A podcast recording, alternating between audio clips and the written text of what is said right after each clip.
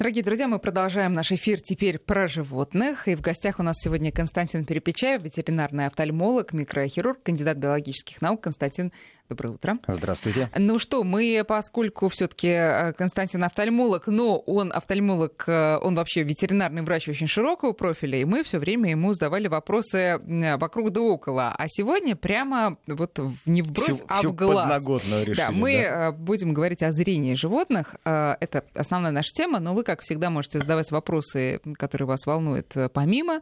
А, пишите нам 5533 для ваших смс наш WhatsApp 8903 170 6363. Давайте начнем, Константин, все-таки с того, э, не с проблем, а вот с нормы. Угу. Как видят те или иные животные, и не только, может быть, собаки и кошки, вы нас просветите. Я, когда была маленькая, мне вот одно из первых вещей, которые про животных меня поразило, что, естественно, это не такое зрение, как у нас, не цветное, но про, понятно, собаки черно-белые, но про кошек говорили, что у них тоже черно-белое, но с какими-то оттенками.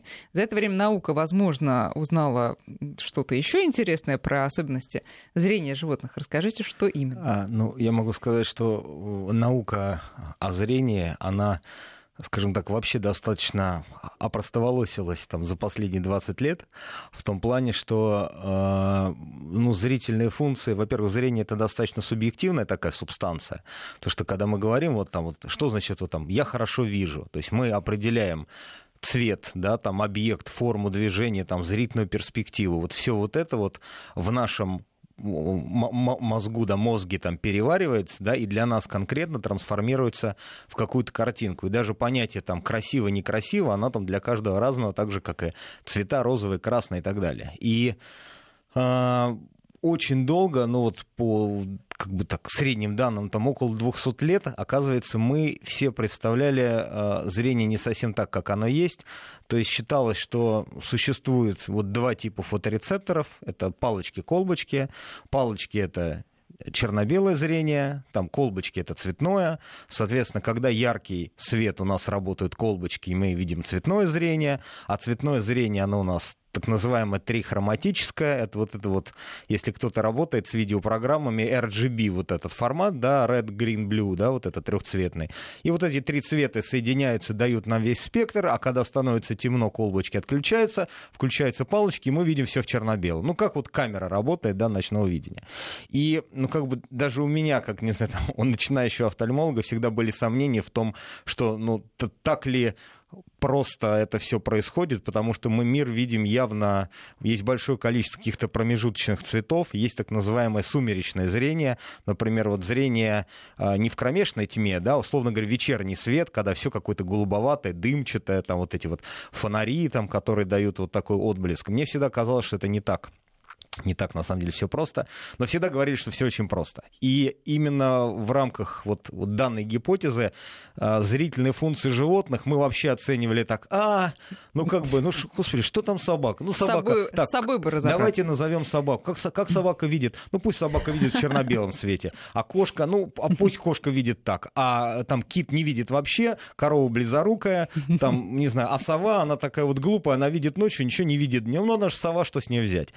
А, но а, мне всегда беспокоил вопрос, хорошо, если собаки и кошки, там, у них отсутствует цветное зрение, кому нужен красный мухомор? Почему пчела желтая? Если пчела желтая, а ее видят как, бе- как зебру черно-белую, в чем смысл ей краситься в желтый цвет? Да? Глубоко Поч- копнули. Да, почему, условно говоря, есть э, как бы мимикрия, да, когда животное, там, насекомые пародируют ядовитых, да, там, например, мухи красятся в желтый цвет, там есть там лжебожие коровки другого цвета. То есть если мир создан цветным, значит, это кому-то нужно.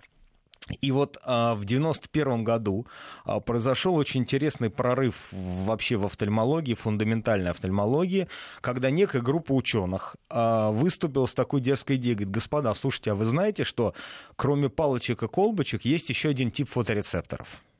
То есть мы видим не, не только палочками и колбочками, есть еще один тип фоторецепторов, который находится в сетчатке, и он переворачивает систему зрительного восприятия и вообще формирования зрения как такового. Естественно, на них обрушились все. Сказали, ребята, там, даже Ньютон уже сказал, что вот зрение простое, там 200 лет мы считаем так, а вы тут со своими третьим типом фоторецепторов. И в течение 10 лет вот эти ребята, скажем так, молчали, но вот эта дерзкая Им мысль... заткнули рты, я Нет, вброшенная, да, медицина же, она чем хороша, что даже если кто-то сказал какую-то глупость, ее надо либо опровергнуть, либо доказать, что это не глупость. И до 2001 года все-таки копали, копали, копали, и где-то с 2001 года пошел вал работ, посвященных тому, что действительно в сетчатке есть третий ци третий тип фоторецепторов. Называется, у всех живых всех, существ. И животных, и у нас, как типичных животных, тоже есть. Соответственно, это называется сложно скажу сейчас фразу, а, меланопсин, содержащие ганглиозные клетки сетчатки. Но, собственно говоря, что кроме палочек и колбочек, да, у нас есть третий тип фоторецепторов, которые определяют огромное количество функций, начиная от так называемых наших вот этих биологических часов или циркадных ритмов, да, то есть как вот мы, например, просыпаясь, понимаем, что уже утро. Ну, не да. все это да, понимают, ну, не все что понимают, уже утро, да. да там, перед эфиром сложно надо понять, что ты проснулся утро. То есть, начиная от просто определения а, потока освещенности, а, регуляция вот этих биологических ритмов, так называемые биологические часы, почему мы весной начинаем чувствовать, что наступает весна, да, то есть что вообще регулирует нас. И получается, что вот этот вот тип фоторецепторов, он являлся, является фундаментальным, поскольку он самым, самым древним mm-hmm. является. И изначально считали, что э, вот этот вот фоторецептор... Это такая тонкая настройка, я так да. понимаю. Но наоборот, скажем так, не тонкая, а, скажем так, фундаментальная. Фундаментальная. фундаментальная. Да, да. И где-то в течение первых 5-7 лет исследований э, считалось, что а, это именно вот эти клеточки отвечают за регулирование биологических ритмов, но а, потом по мере развития экспериментальной офтальмологии, в основном мыши, мыши двигали экспериментальную офтальмологию, оказалось, что данные клетки являются самыми древними первичными фоторецепторами, и они способны и воспринимать изображения, и обеспечивать различные цветовые оттенки. И именно система зрительных функций, она состоит из интегрированных друг в друга трех типов фоторецепторов. И у всех видов животных, людей, существуют и палочки, и колбочки, и вот этот вот меланопсин, содержащий да. Да, ганглиозные клетки сетчатки. И совокупность вот этих трех элементов, то есть у нас кроме X и Y есть еще и Z. И вот когда вот это понимание пришло, то э, это позволило ответить на огромное количество вопросов, почему такое разнообразное зрительное восприятие. Почему, например, Вроде у нас три типа фоторецепторов, там, условно говоря, там три типа колбочек, красный, зеленый и синий. Но у нас есть, например, желтый цвет промежуточный, за счет чего он формируется. То есть, когда вот этот недостающий Z нашли и определили его роль в функционировании сетчатки зрительных восприятий, вот именно сейчас там, начиная с 2010-2011 года начала формироваться новая концепция зрительных функций. И пошли работы по генетическому исправлению э, заболеваний сетчатки. То есть начали сейчас очень... Вот генная инженерия в сочетании с молекулярной биологией сейчас позволяет создавать э, методы лечения заболеваний фоторецепторов, которые раньше были невозможны и считались невозможны. То есть вот этот вот прорыв, который был сделан там за последние 20 лет, э, когда считалось, что вроде уж то, что касается физиологии зрения, все давно там открыто и понятно. А, вот именно этот прорыв позволил на сегодняшний день сказать, что, господа, мы все виды животных, на самом деле, они видят абсолютно прекрасно, полноценно, но немножко применительно к, те, к той среде обитания, в которой они находятся. То есть, естественно, например, там сова, да, как типичный ночной хищник, а для нее не так критично отличить там красно-желтый от, не знаю, там сине-зеленого, потому что а, в условиях недостаточной освещенности она не воспринимает этот цвет. А, но, условно говоря, кошка, которая там охотится, например, в дневное время, она сидит в засаде, и она должна, например, определить, что вот эта вот красно-синяя птичка, эта птичка добрая, да, вот эта здоровая желто-зеленая, это птичка, которая сама может сейчас тебе навалять. Соответственно, вот эта вот зрительная дифференциация у животных, которым это нужно, она прекрасно развита, прекрасно развита. И а, если попытаться вот эту вот тему как бы как-то резюмировать, то животные обладают абсолютно нормальным цветным зрением. Все виды животных. И собаки. И собаки, и кошки, там, и коровы, и лошади. Просто в зависимости от количество, ну, условно говоря, колбочек, да, различных типов, которые у них есть, вот этот вот спектр зрения, он немножко в ту или в другую степень сдвигается. То есть мы, например, считаем, что классическое наше зрение, оно называется трихроматия. Вот RGB, да, красный, зеленый, голубой. И вот это вот в сочетании с новым типом фоторецепторов обеспечивает для нас весь спектр света. У собак у коров, лошадей, свиней и большинства домашних животных присутствует два типа колбочек. Условно говоря, колбочки там, красные да, и колбочки синие, которые отвечают за световой спектр двух разных концов. То есть как бы ультрафиолет и синий это один конец э, спектра, да, да. и красно-желтый, и красный, да, это вот как бы вот это разные концы спектра. И то есть у них вот этот средний тип спектра, за который отвечают в норме зеленые колбочки, зеленые, да, которых у них нет. А вот этот тип зрения называется дихроматия. То есть есть трихроматия, да, дихроматия. А что же у них с травой-то тогда делать? Но, но вот на это вот дихроматию накладывается наличие общего для всех видов вот этого дополнительного фоторецептора, который а, интегрируя вот эту систему, позволяет прекрасно животному видеть и различать те цвета, которые для него жизненно необходимы. И вот в работе с оценкой зрения животных самый сложный момент — это определить субъективную реакцию животного на какой-то цвет. И если с собакой, ну, как бы немножко все попроще, то есть можно научить собаку, ну, допустим, приносить желтый мячик, отличать его от синего мячика, но зеленый мячик, который собака не воспринимает как зеленый, она будет различать градиент оттенка все равно. Да? То есть для собаки зеленый мячик будет отличаться. А каким ж... он у нее будет тогда? Ну, для этого надо быть собакой, да, то есть как бы восприятие цвета непонятно. Но смысл ну, в том... серым может он быть, например? Он будет смешанным, скорее всего, с оттенками серого цвета. То есть, как бы это, ну, как сказать, вот если мы возьмем а, вместо зеленого, вот из синего и желтого мы попытаемся что-то смешать, mm-hmm. добавить туда немножко паст- пастельных тонов, таких сереньких, mm-hmm. и у нас получится такой градиент. Но на самом деле это абсолютно это наша интерпретация. Вот, Вася, скажи, вот это ведь цвет красный. Да ты что, какой же красный? Это малиновый, да? Поэтому мы, мы предполагаем.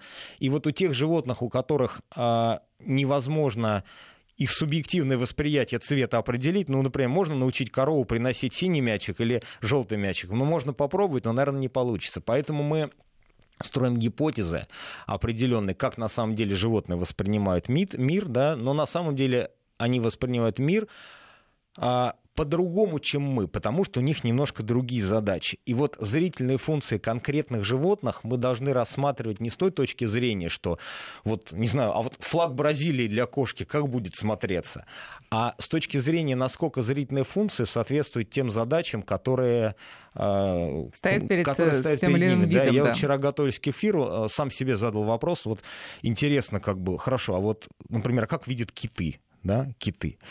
И э, оказывается, что, допустим, у китов, там вот у, вообще там у моржей, да, у ластоногих, у китообразных, у них тоже э, тип колбочек, так называемый дихроматия, да, то есть они определяют два, тоже два цвета, как, как собаки, как кошки, там, не, не, как собаки, как там коровы, там, свиньи и так далее.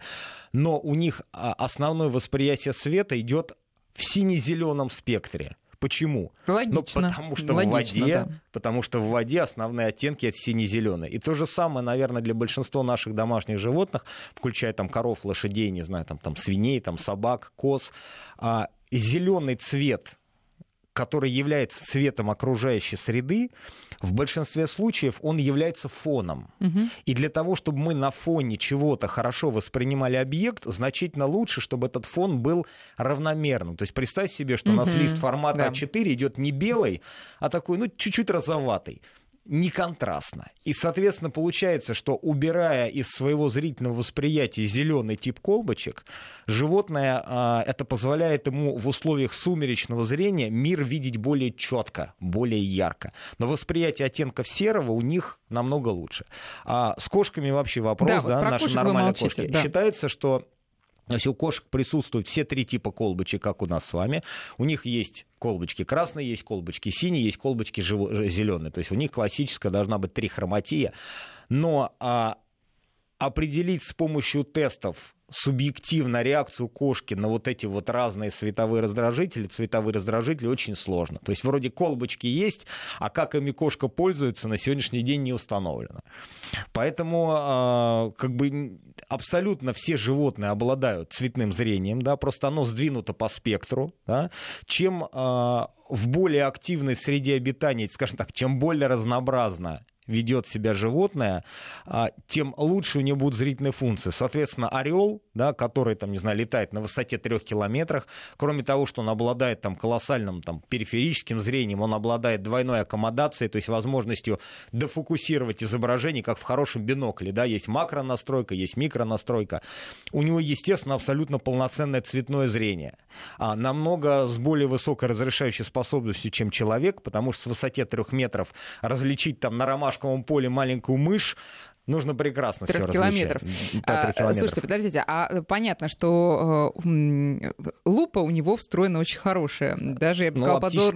не лупа, подзорная нет, труба. А оптически, да, да, подзорная труба. Подзорная труба. Но э, яркость цветов тоже там повышена? Да. А вот как раз для животных, э, вот если мы не берем птиц, то есть понятие а, остроты зрения, она еще называется так называемая там зрительная дискриминация, да, то есть способность отличить две точки на максимальном расстоянии друг друга, да, друг от друга. То есть видеть, что вот что такое острота зрения. То есть мы видим с, с расстояния 100 метров два пальца или они сливаются mm-hmm. в один. Да, вот если мы видим два пальца как два, значит у нас высокая острота зрения. Так вот, для орла, который летает на огромной высоте, для него острота зрения абсолютно критична, да, то есть он должен видеть маленькую мышку среди, не знаю, там, стебельков травы.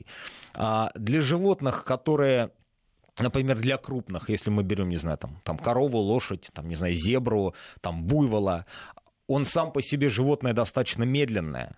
Он не охотится на мышей, да, и в травинках ничего не рассматривает. То есть для него... И напасть на него может только крупное животное? Для него нет. Для да. него как раз зрительная дискриминация или острота зрения не так важна. То есть, когда он ест траву, ему не надо ее разглядывать, ему совершенно не важно. Но а, поле зрения у него должно быть настолько широкое, чтобы когда, опустив голову и поедая траву, вдруг где-то со стороны хвоста там заходит серый волк, он должен способен быть увидеть мельчайшее движение где-то на периферии. И поскольку буйвол, он не строит иллюзии о том, что он на самом деле бывает бенгальским тигром, да, бывает доброй коровой, он знает, что он добыча, то вот этот вот так называемый менталитет добычи или называется а, вот, вот, вот менталитет добычи, он говорит о том, что если что-то у меня мелькнуло на периферии, это может быть хищник. Поэтому он ест траву, и если что-то сзади мелькнуло, то он побежал. А если мы берем домашнюю кошку, у нее система зрения будет настроена по-другому. А у нее и глаза не по бокам, извините, да, у, у нее лицо. А, любое, что мелькнуло, это может являться, условно говоря, добычей. Поэтому кошка, которая сидит и дремлет, и вдруг где-то мелькнул любой предмет, она старается на всякий случай его схватить лапой. То есть у нее та же самая система восприятия зрения заточена под, наоборот, нападение. И э, очень интересно, а, есть фотография в интернете, а, когда в темноте сфотографирована отар овец, и э, у овец, у коров, у лошадей у них зрачки такие немножко горизонтально овальные, а у овец очень сильно овальные. И вот на снимке вот это вот фосфорицирующие овальные щели э, зрачков на, на, на темном фоне, э, как будто, знаете, толпа овец-зомби. И вот комментарий к фотографиям. А, овечки-то в темноте кажутся совсем не такими милыми, да? И вот смысл в чем, что, например, вот этот у овец, у коз, вот этот длинный горизонтальный зрачок, он позволяет им, опустив голову, обозревать практически 350 градусов окружности. И если отара пасется, расставив своих овец по кругу, то получается, что хищник просто не имеет возможности где-то с какой-то стороны обойти. Поэтому э, зрение у каждого вида животных, оно абсолютно универсально, 100% подходит под те задачи, которые есть. И мы не можем сказать, что мы видим лучше, чем собака, там, или, или, или хуже, чем кошка. По каким-то отдельным параметрам мы можем превосходить их или уступать, но в целом все животные видят прекрасное цветовое зрение у них есть у всех. Константин, как всегда, блестяще, очень интересно. И вас, главное, поддерживают наши слушатели. Очень интересно пришло тоже сообщение. А, пишет э, наша слушательница, наконец-то, говорит, она услышала правильные слова. А, занимается конным спортом, минуточку, 45 лет. А, и вот э, такая история. Перекрасили препятствия для прыжков Лошади вышли на поле, увидели их, остановились, вытаращили глаза, зафырчали и стали обходить их стороной. Э, первый раз заметила, пишет, в 80-м году еще, а тогда все говорили, что лошади не различают цветов. А вот вам просто практическое подтверждение, что все наоборот. Теперь вот по поводу узких зрачков у коз или у овец. А, овальная, овальная форма, да. А, овальная форма. А, я хотела спросить про собак и кошек, все-таки то, что ближе к нам. А, почему у кошек так сужаются зрачки, а у собак никогда? Да, это, знаете, как бы есть, знаете, есть дурацкие вопросы, ну, условно говоря, да, которые вот тебе кто-то спрашивает, а, и ты думаешь, ну, как бы, ну, вот как бы сейчас так попроще ответить. И чтобы ответить на этот вопрос не попроще, а на самом деле ты начинаешь читать почему. И а, есть такой, по-моему, журнал э, или телеканал, типа «Моя планета», по-моему. Mm-hmm. И вот они мне как раз там задали задали вопрос, я им там написал статью. То есть я сначала для себя должен был ответить точно на вопрос, почему вот у кошки такой, вот у собаки такой, там у лошади такой, там у коровы такой. Мне пришлось даже в геометрическую оптику залезть, вспомнить там 9-10 класс, чтобы понять. Смысл в чем? Смысл в том, что первое, а, ширина поля зрения. То есть а, чем больше животное является добычей, тем важнее для нее а, предотвратить нападение сзади. Поэтому любое травоядное животное, которое пасется, оно пасется в очень невыгодной ситуации. Опустив голову вниз, оно, ну, по идее, если мы опускаем голову вниз, то кроме того, что находится внизу, мы не видим уже ничего.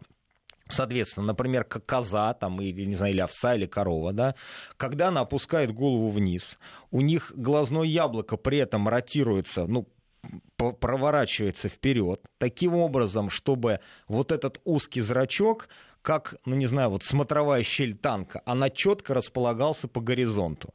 Соответственно, когда То есть, она... она не смотрит на траву, как вы она уже не говорили. Смотрит на траву. Она, естественно, ну как бы ви- видит траву, то есть она видит то, что она ест, но поскольку у всех животных с длинным носом зрение ближе метра от носа просто невозможно, ну, нос просто мешает, да, и, кстати, лошадники, наверное, в этом плане, ну, как бы меня прекрасно пойму, что лошади очень часто стукаются о препятствия в конюшнях, потому что нос длинный, и метр впереди она не видит. Но здесь задача как раз не в этом, а задача именно в том, что а, в любом положении головы, когда животное опускает голову травоядный, когда оно ее поднимает, глазное яблоко должно постоянно стабилизироваться и выравниваться таким образом, чтобы вот этот узкий овальный зрачок, он был максимально расположен вдоль горизонта. Таким образом будет захватываться вся ширина поля зрения, по всей ширине поля зрения зрение будет не острое. То есть остроты зрения высокой у этих животных нету. Но, но оно и не нужно. Но оно не нужно. Нужно определить любое мелькание на периферии. И если мы попытаемся а, к пасущейся корове или лошади или козе подойти сзади и Получим сразу. Получим сразу. Почему? Потому что она сначала бьет, потом убегает, потом, думает. потом разворачивается, думает, так, это кто там лежит, да, который сзади подошел. И, соответственно, для этого максимально подходит именно зрачок в виде узкой длинной диафрагмы. Естественно, в условиях ночного зрения, когда поток света недостаточный, любой зрачок будет расширяться и принимать форму круга. Соответственно, так, подождите, да. но мы знаем, что когда кошка играет, например, с тобой, хочет на тебя наброситься, или хочет на тебя наброситься, не играя при этом, Зрачки делаются просто как плошки, она вот так вот вся... Максимальный захват да. зрительной информации, да, самая широкая диафрагма. То есть а, при ярком... А если при этом яркий свет, зачем это нужно? А, ну, слушайте, здесь, во-первых, вы не совсем говорите правильно. Не, не обязательно кошка должна очень а, расширять зрачок. Это все равно зависит от а, степени освещения. То есть, если кошка в яркий солнечный день, решив наброситься на мышь, максимально расширит зрачок, у нее просто будет как бы засветка на сетчатке, как от прожектора, она мимо мыши промахнется. Сейчас мы сделаем перерыв на новости, потом вернемся. Друзья, 5533 для смс и наш WhatsApp 8903 176 363. 9 часов и 36 минут в Москве. Мы продолжаем разговор с Константином Перепечаевым, ветеринарным офтальмологом. И эм, много уже очень вопросов от слушателей, естественно, пишут о проблемах своих домашних животных. Но сейчас мы закончим э, тему зрачков, хотя закончить ее, я думаю, невозможно в принципе, но э, точку поставим, по крайней ну, мере. Общем, смысл в том, что, э, то есть, поскольку зрачок — это диафрагма, которая регулирует поступление света, то чисто с точки зрения оптики для невысокой маленькой кошки, которая охотится прыжком из засады, а лучшей, лучшая форма диафрагмы, которая регулирует поступление света для четкого распознавания объекта и определения дистанции для него, это сходящаяся и расходящаяся щель.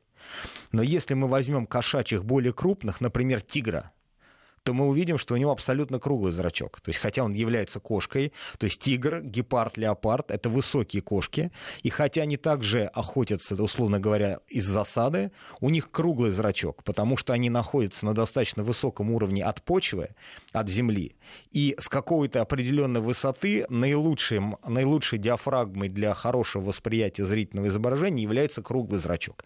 И наоборот, собаки-волки имеют круглый зрачок, но а, некоторые представители семейства собачьих, маленькие лисы, маленькие, они имеют такой же узкий зрачок, как у кошки, поскольку они находятся на определенном уровне низком, и в данном случае оптимальной формой диафрагмы является щель. Соответственно, для коров, лошадей, там, коз, овец наиболее, наилучшей диафрагмой для восприятия изображения является овальный зрачок, которая в темноте расширяется в круг, да, а при ярком свете становится угу. щелевидной формы. Вот примерно так. А собаки же, опять же, круглые. Да, у круглые, у нас с вами круглые, да, да то есть мы как бы, и, мы, и собаки, условно говоря, будем охотиться, догоняя добычу, да, мы не сидим в засаде, у нас достаточно высокий рост для того, чтобы находиться над уровнем почвы, определенной диафрагмой самой лучшей, в данном случае оптимально будет являться круглая форма. Чтобы максимально... Э, чтобы свет... лучше всего захватывать изображение при определенных условиях. Но в условиях темноты у всех видов животных зрачок будет стремиться к кругу для того, чтобы максимально максимально эту зрительную информацию получать. Ну, тут спрашивают еще про насекомых. Друзья, давайте про насекомых... не будем, да. Э, да. Если успеем попозже, потому что очень много вопросов уже э, конкретных. Э, первый вопрос. Собака Корги, два года, слепнет от яркого светоидного освещения. Светодиодного, наверное. Да, светодиодного, извините, пожалуйста. А, просто не выведешь вечером на прогулку, поскольку фонари, что делать? Вообще, давайте сейчас мы ответим на этот вопрос. Э, вначале про породы. Можете назвать породы, там, собака и, может быть, кошек, которые, которым свойственны проблемы с глазами больше, чем другим? Все породы собак и кошек. Благодаря работе наших да, заводчиков, заводчиков, все абсолютно собаки и кошки имеют сейчас огромное количество генетических заболеваний, а у животных, в отличие от человека, большинство зрительных заболеваний тяжелых, они генетически обусловлены. Поэтому как бы что мы закладываем в генетический потенциал, то мы в конце концов и получаем. Нету сейчас ни одной породы собак и кошек, которые были бы свободны от глазных заболеваний. Они все серьезные. Корги. А, вы знаете, ну, у животных, поскольку у любого животного а, яркость света регулируется размером зрачка, то если у корги сам глаз как система работает нормально, то абсолютно неважно, какой поток света и какой ее источник. Люминесцентная лампа, светодиодная, там, не знаю, или обычный дневной. То есть если у животного возникает дискомфорт на яркий свет, это, как правило, признак воспалительного процесса в какой-то части глаза. А вот тут пишет повышенное глазное давление ну, это же совершенно к этому не, связано. не имеет. Так. Это примерно такой же вопрос, что, вы знаете, вот у меня как бы сломана нога, и когда, вот, не знаю, идет снег, мне, например, неудобно кроссовки одевать. Вот, вот примерно из, из вот вопрос такого. Понятно. Если у собаки повышенное давление, это тяжелое заболевание, которое называется глаукома. При а, повышенном давлении любое сокращение зрачка вызывает крайне болезненный спазм и, соответственно, проявляется внешним дискомфортом. Но это никакого отношения не имеет к светодиодному освещению. Любое освещение, провоцирующее сокращение сокращение зрачка будет вызывать болевой синдром. Но может светодиодная более сильная, абсолютно. чем обычная, не, не имеет значения, естественно. Не нет. имеет значения. То есть мы идем к врачу и что делаем? Конечно, смотрим, что все-таки у собаки с глазами. И, и лечим заболевание, а не, не боязнь светодиодного освещения. Так, э, Кстати, э, да. если уже да, чтобы закончить этот вопрос, как раз именно спектр работы светодиода, он максимально относительно других источников света приближен к естественному а, освещению, угу. поэтому здесь никаких проблем не должно быть. А, очень много вопросов э, по поводу того, что текут глаза, угу. и вот в том числе у из Санкт-Петербурга вопрос у Метиса Рэгдола, не Рэгдол, знаю, да, не это знаю даже кошка такая крупная, большая. А, понятно.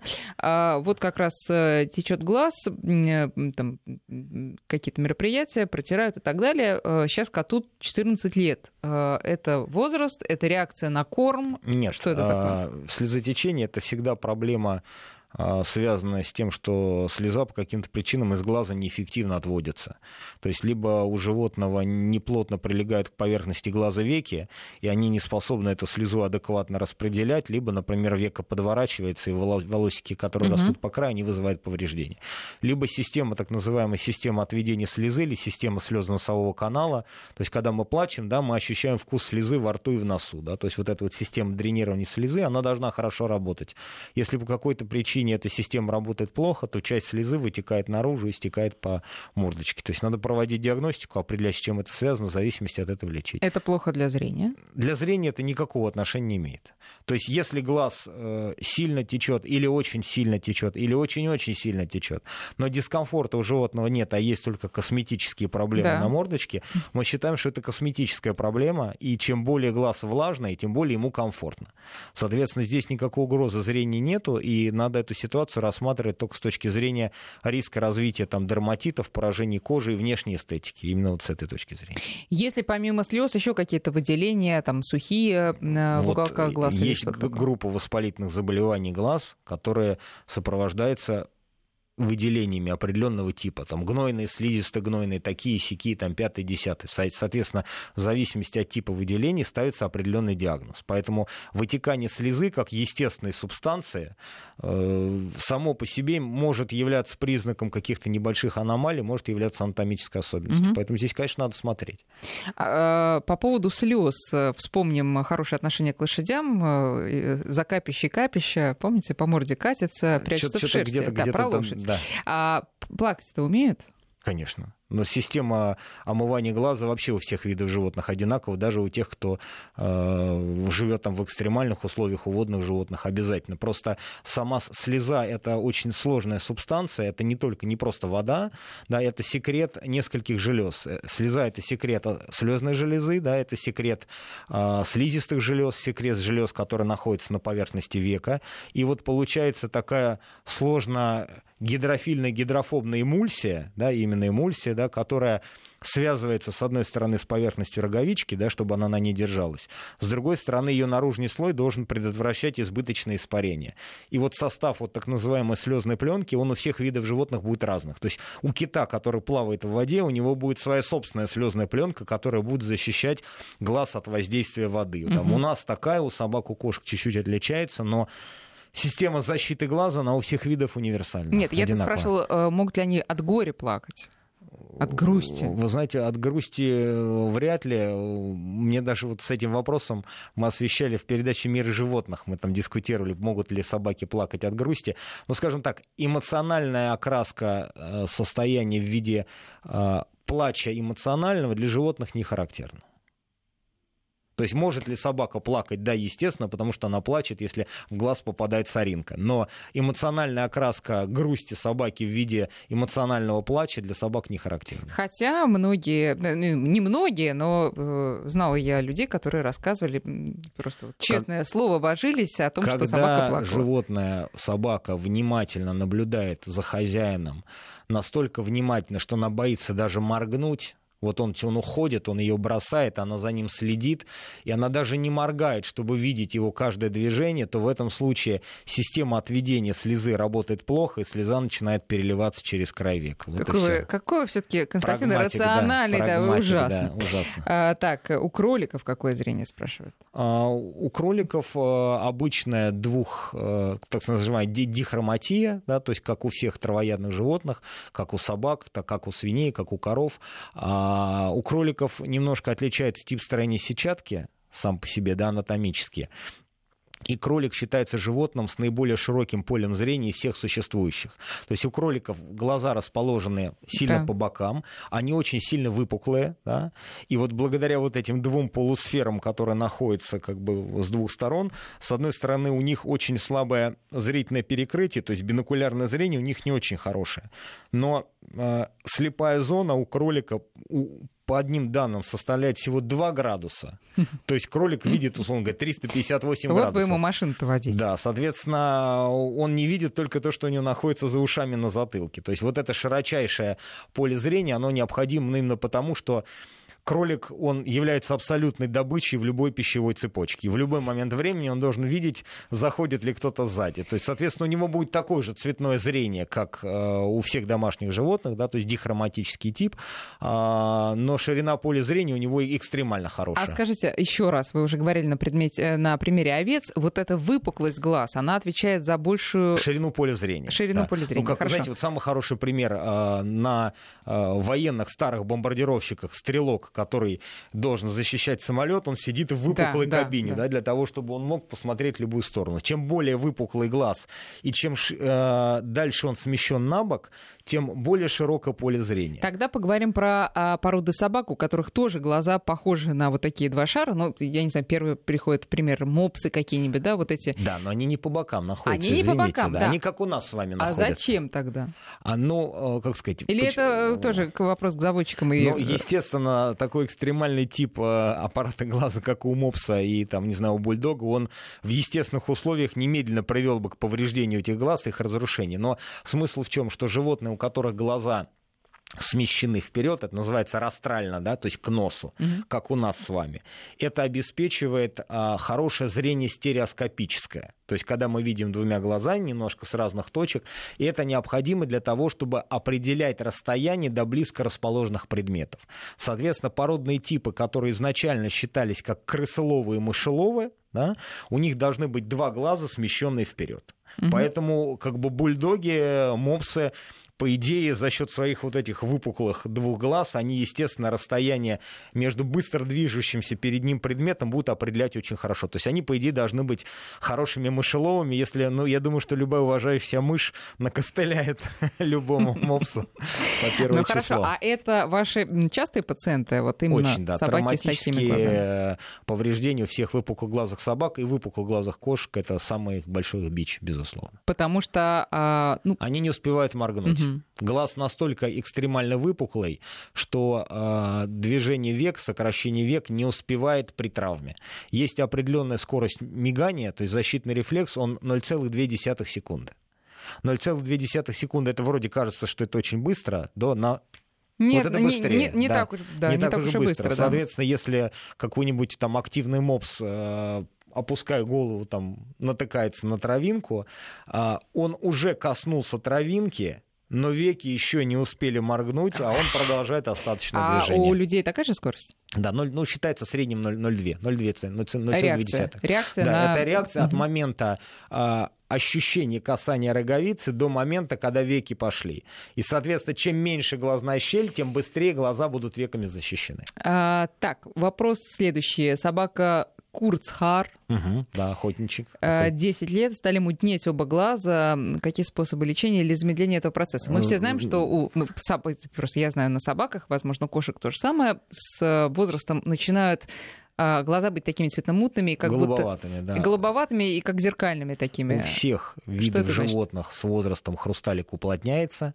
Просто цвет уплотненного хрусталика, он немножко у всех разный. У человека хрусталик уплотняя становится желтоватым, а у собак он становится голубоватого цвета. И вот это уплотнение хрусталика говорит о том, что он с возрастом становится настолько плотный, что начинает немножко хуже как бы преломлять цвет и пропускать. Соответственно, для всех видов животных и людей существует такое понятие, как возрастная или старческая катаракта. И с какого-то определенного момента, если мы считаем, что собака или кошка или человек живет бесконечно, да, ну, как бы с какого-то возраста хрусталик станет настолько мутным, что перестанет пропускать свет. И если у собаки а, изменение цвета глаз сопровождается ухудшением зрения, значит, надо пойти к офтальмологу, если это катаракта, прооперировать ее, поставить хрусталик, искусственно жить спокойно дальше а может жизни. не сопровождаться ухудшением зрения? Может, да. То есть, скажем так, а, сильно затонированное стекло, там, голубоватого цвета, оно же прозрачное, uh-huh, да, то есть здесь вопрос есть а, цвета, да, цвета линзы, есть вопрос прозрачности. Это не всегда одно и то же. Угу. А, так, вот тут вот по поводу опять э, слез у Мурзика. Э, спасли его из подвала, когда он был маленький, попал в щели из кирпичей. Как-то это вот э, может повлиять на... Как, как, Нет, это всё, пыль, что- пыль, да, попавшая что в глаза. связано со слезотечением слезы, это связано с нарушением ее оттока, либо э, и- и имеются место какие-то раздражающие глаз факторы. Никаких там сложных причин, там были там кирпичи в жизни Мурзика или не было кирпичей, это на процесс влиять не будет. А вот по поводу катаракты еще один вопрос. Почему она возникает вообще? Почему возникает это замутнение? Я думаю, что двух часов не хватит для, на ответ на этот вопрос. Есть возрастные причины, есть при- причины генетически обусловленные, обменное нарушение, травматические. Это надо в каждом конкретном случае разбираться. У собак на сегодняшний день, особенно у молодых животных, моложе там, 3-4 лет, катаракта в 90% случаев это генетическое заболевание. Спасибо людей, которые, людям, которые создают вот такие проблемы. Так, эм, ну и про... Давайте еще, может быть, мы успеем, мы точно успеем поговорить про животных, у которых вообще со зрением очень плохо, вплоть до того, что они ничего не видят. Я уже Мгм. не раз рассказывала, что у меня была такая собака, и, в принципе, у нее все было в пре- э, Мгм. прекрасно в жизни. А, вот на э, каком месте вообще зрение стоит из всех органов чувств у животных? У Ну, собак кошек, в смотрите, для, частности? для любого животного, которое находится в условиях дикой природы, зрение является абсолютно прерогативой, потому что если ты не видишь, ну, в условиях дикой природы, ты не можешь защищаться, ты не можешь нападать, ты не можешь убегать, потому что ты не знаешь куда. Поэтому любое животное с ухудшением зрения, оно в условиях дикой природы неминуемо погибает, и других вариантов нет. Есть какие-то определенные, ну, там, не знаю, там байки, легенды, рассказы про там слепых волков, которые являлись там вожаками там каких-то стай, ну вот, э, обладали какими-то волшебными свойствами, но это, мне кажется, из, из серии там Маугли и прочих каких-то киплинговских рассказов, но на самом деле для дикой природы зрение абсолютно критично. Кстати, как и любой другой о, как бы, орган чувств, то есть э, хорошо видящий глухой волк, сами понимаете, у него шансов также мало. Но в домашних условиях Собаки легче адаптируются к потере зрения. То есть для кошек, как для хищников, которые охотятся из засады, все-таки зрительное восприятие более важно. И кошки немножечко потерю зрения переносят более тяжело, им хуже и сложнее двигаться, для них это более сильный стресс. Но, в принципе, любое домашнее животное при условии там, любви, заботы со стороны владельца, даже при потере зрения, это, они могут адаптироваться. У нас есть огромное количество, к сожалению, да, слепых пациентов, которые по тем или иным причинам зрения нельзя было восстановить. И есть животные, которые, ну, скажем, просто с удаленными глазами, есть животные, у которых зрительные функции снижены, есть животные с протезированными глазами, да, когда проводится косметическое протезирование. Но в любом случае, если животное любимо, да, если о нем заботиться, оно всегда может адаптироваться, никаких проблем нет.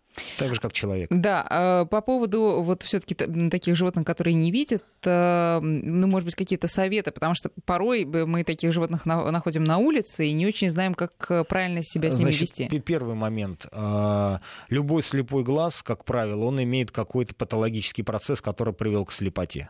Соответственно, у людей никогда не бывает, что у человека просто слепой глаз, вот он ходит со слепым глазом, ему не проводят никаких операций, потому что любой слепой глаз так или иначе разрушается. Потому что тот процесс, который привел к слепоте, он будет обязательно продолжаться. Поэтому если у вас там так или иначе получается, что у вас слепое животное, первое вы должны определить, да, у офтальмолога, есть ли какой-то процесс внутри глаза, который угрожает разрушению самому глазу, да, и что необходимо сделать, чтобы вот этот слепой глаз не разрушился. Как правило, это все-таки хирургическое какое-то лечение. Дальше, если угроза воспалительного или опухолевого процесса со стороны слепого глаза отсутствует, соответственно, обязательно назначаются какие-то средства ухода, потому что животное со слепыми глазами, если они де-факто присутствуют, возрастает травматизм. То есть животное Мгм. будет этими глазками тыкаться, будет попадать там мусор, пыль, соответственно, назначается препараты ухода, и если патологических процессов нет, уход достаточный, да, животное с этими глазками Но, может но жить. такое животное моргает все равно. Ну, моргание — это же защитный рефлекс. Если он нормально работает, оно моргает, да. Ну, и очищающий тоже. Да, но а, я имею в виду травматизм, ну, такой вот бытовой, не М, знаю, а, там, ну это да. чему-то коснулся и так далее. А, вот тут вот пишет э, у Йорка ксероз. Что это такое? Ксероз — это крайняя степень высыхания. Назначили препараты, можно ли им пользоваться без ограничений по времени? Значит, смотрите, ксероз, во-первых, это не диагноз. То есть ксероз — это крайняя степень высыхания. У нас может быть ксероз кожи, там, ксероз роговицы, ксероз всего, угодно, всего чего угодно. Это высыхание эпителиальных покровов из-за очень большой потери жидкости. Соответственно, диагноз, который у собаки, наверное, поставлен, он звучит не как ксероз, а как сухой кератконъюнктивит или кератит или кератоз. И в данном случае лечение назначается, исходя из клинического состояния, а не просто так вот Вести ФМ сейчас начинает заниматься лечением ксероза. Но это немножко неправильно. Это как сказать, знаете, у меня вот дерматит, посоветуйте. Хорошо, а дерматит где? Да, дерматит с чем связан? Ну и главное, что это можно вылечить и все а, вернется. Слушайте, ну корректировать, стабилизировать можно практически любое состояние, а вылечить полностью, ну, не всегда, к сожалению, удается красные глаза у пуделя в сумерках. Что это такое? Может быть, это, это ответ просто глаза, это Мефистофель? Это просто? нет, ну вряд ли. Скорее, это э, на сетчатке у всех видов домашних и диких животных есть отражающая мембрана. Она обычно дает желтовато-зеленоватый отблеск, но есть собаки так называемые субальбинотического типа, у которых пигмента мало, и у них отражается вот этот отраженный свет, который идет от глазного дна, он чем-то похож на рефлекс зрачка у человека розоватый на фотографиях. То есть это животное абсолютно здоровый, но, скорее всего, у него вот эта отражающая мембранка не имеет специфического Мы забыли поговорить, оттенка. почему у кошки глаза-то светятся в темноте. Потому что у них есть отражающая мембрана, называется топетум. И Это вот на этом слове, друзья, да. мы, мы бросаем вас с Константином Перепечаевым э, и мучитесь теперь до следующего раза. Спасибо большое, до Константин. Свидания. До свидания.